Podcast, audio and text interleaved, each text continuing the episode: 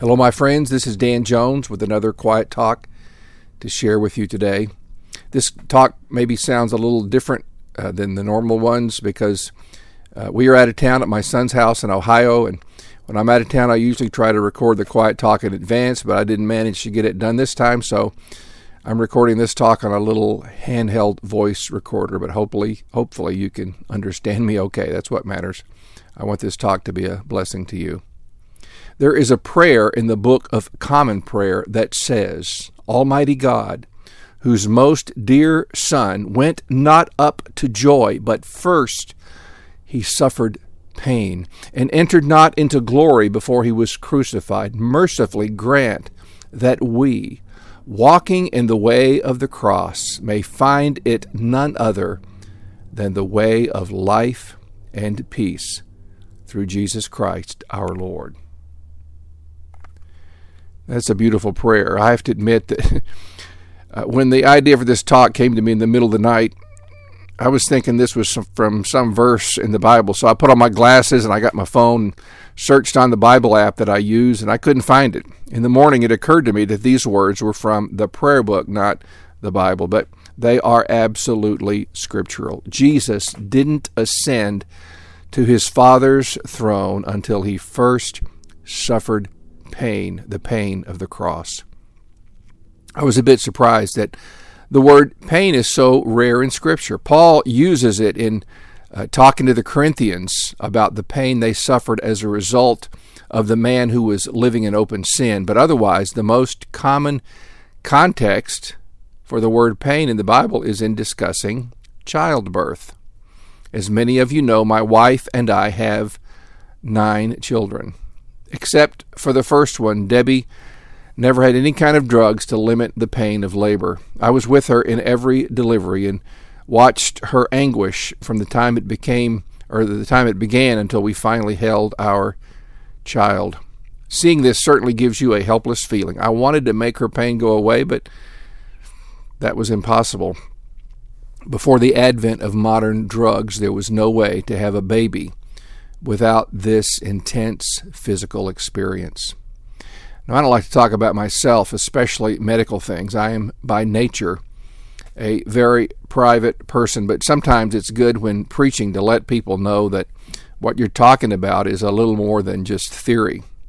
But I have known a certain degree of pain at times. Again, forgive me for talking about this, but kidney stones run in my family. My dad had them, and all of his four sons have had them. And if I'm not mistaken, I've had about four. Anyway, they hurt. Some people have tried to compare kidney stones to childbirth, but frankly, I can't comment on that because I've never had childbirth. but anyway, when I have a kidney stone, I, don't go to the hospital, not because I'm some kind of a hero, but because of all the waiting and the inconvenience. I'd rather just tough it out at home. For me, it usually takes about four to four and a half hours. A few years ago, I had a bout of cancer. It was not a life threatening cancer, at least that's what they told me, but some of the things my surgeon did to me sort of made me wish I could die, at least briefly. But that's over. I don't have any kind of constant chronic pain like many people I've known. And so I don't share this personal stuff to make you feel sorry for me because I've had a very blessed life. But I share it because I have found in those times of pain that Jesus seems closer than ever. Now, I'll admit with a kidney stone that uh, after a couple of hours you start to bargain with God and start to tell God that you'll be willing to go to Africa and live in a, a mud hut and be a missionary if He'll just make it stop. But it uh, usually doesn't work, and usually after it's over, um, you sort of forget about those promises, and God knows you didn't mean it anyway. But um, I began to think um, of of the pain that Jesus went through when I was hurting quite a bit and couldn't do anything about it. I thought about the pain that Jesus went through, and he he became so real to me that I was almost grateful for what I was going through. Almost. the psalmist wrote these words O Lord, rebuke me not in your anger, nor discipline me in your wrath. Be gracious to me, O Lord, for I am languishing. Heal me, O Lord, for my bones are troubled. My soul also is greatly troubled. But you, O Lord, how long? Turn, O Lord, deliver my life, save me, for the sake of your steadfast love. I can't really explain this, but sometimes when you're in real pain, you have a greater realization of that steadfast love. Like Jeremiah said in Lamentations 3 It is of the Lord's mercies that we're not consumed, because his compassions fail not. In other words, I'm lucky I'm just experiencing some temporary pain. If I got what I deserve, it would be really bad. Perhaps there's somebody listening to me today that has a condition that causes constant pain. Is there anything redemptive about that?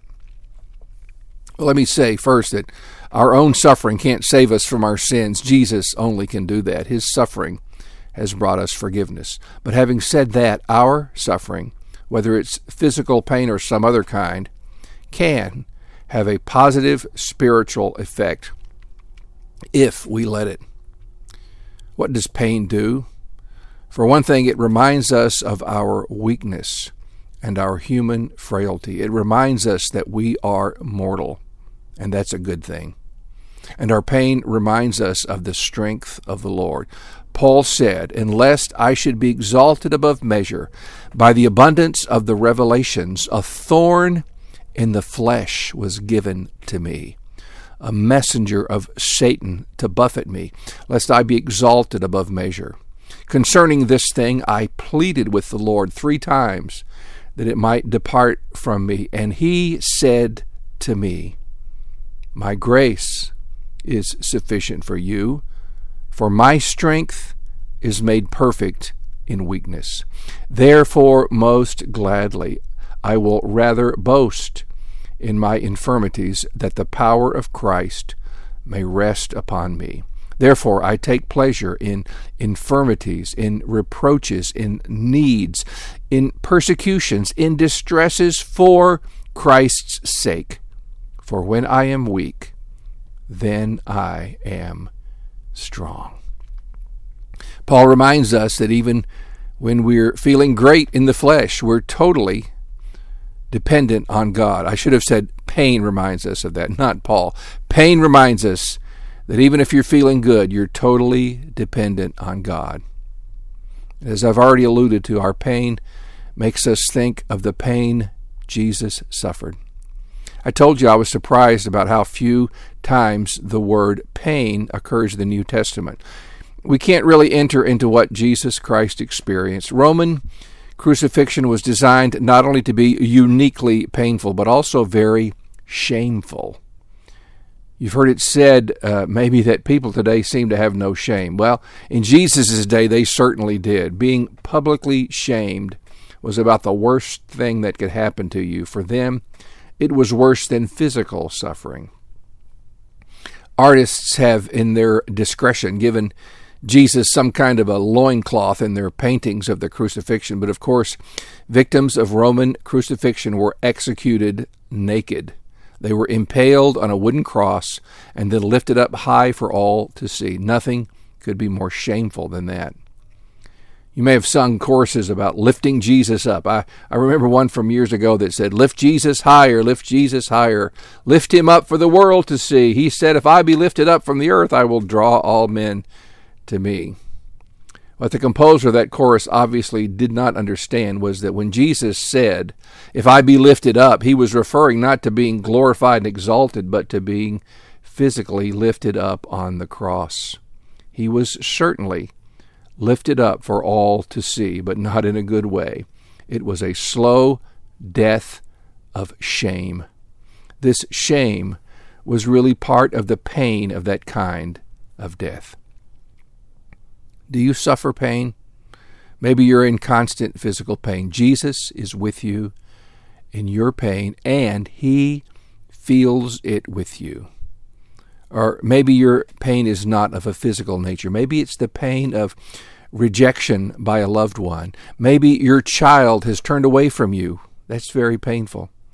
I would say that Many going through this would probably exchange it for physical pain in a minute, but that's not possible.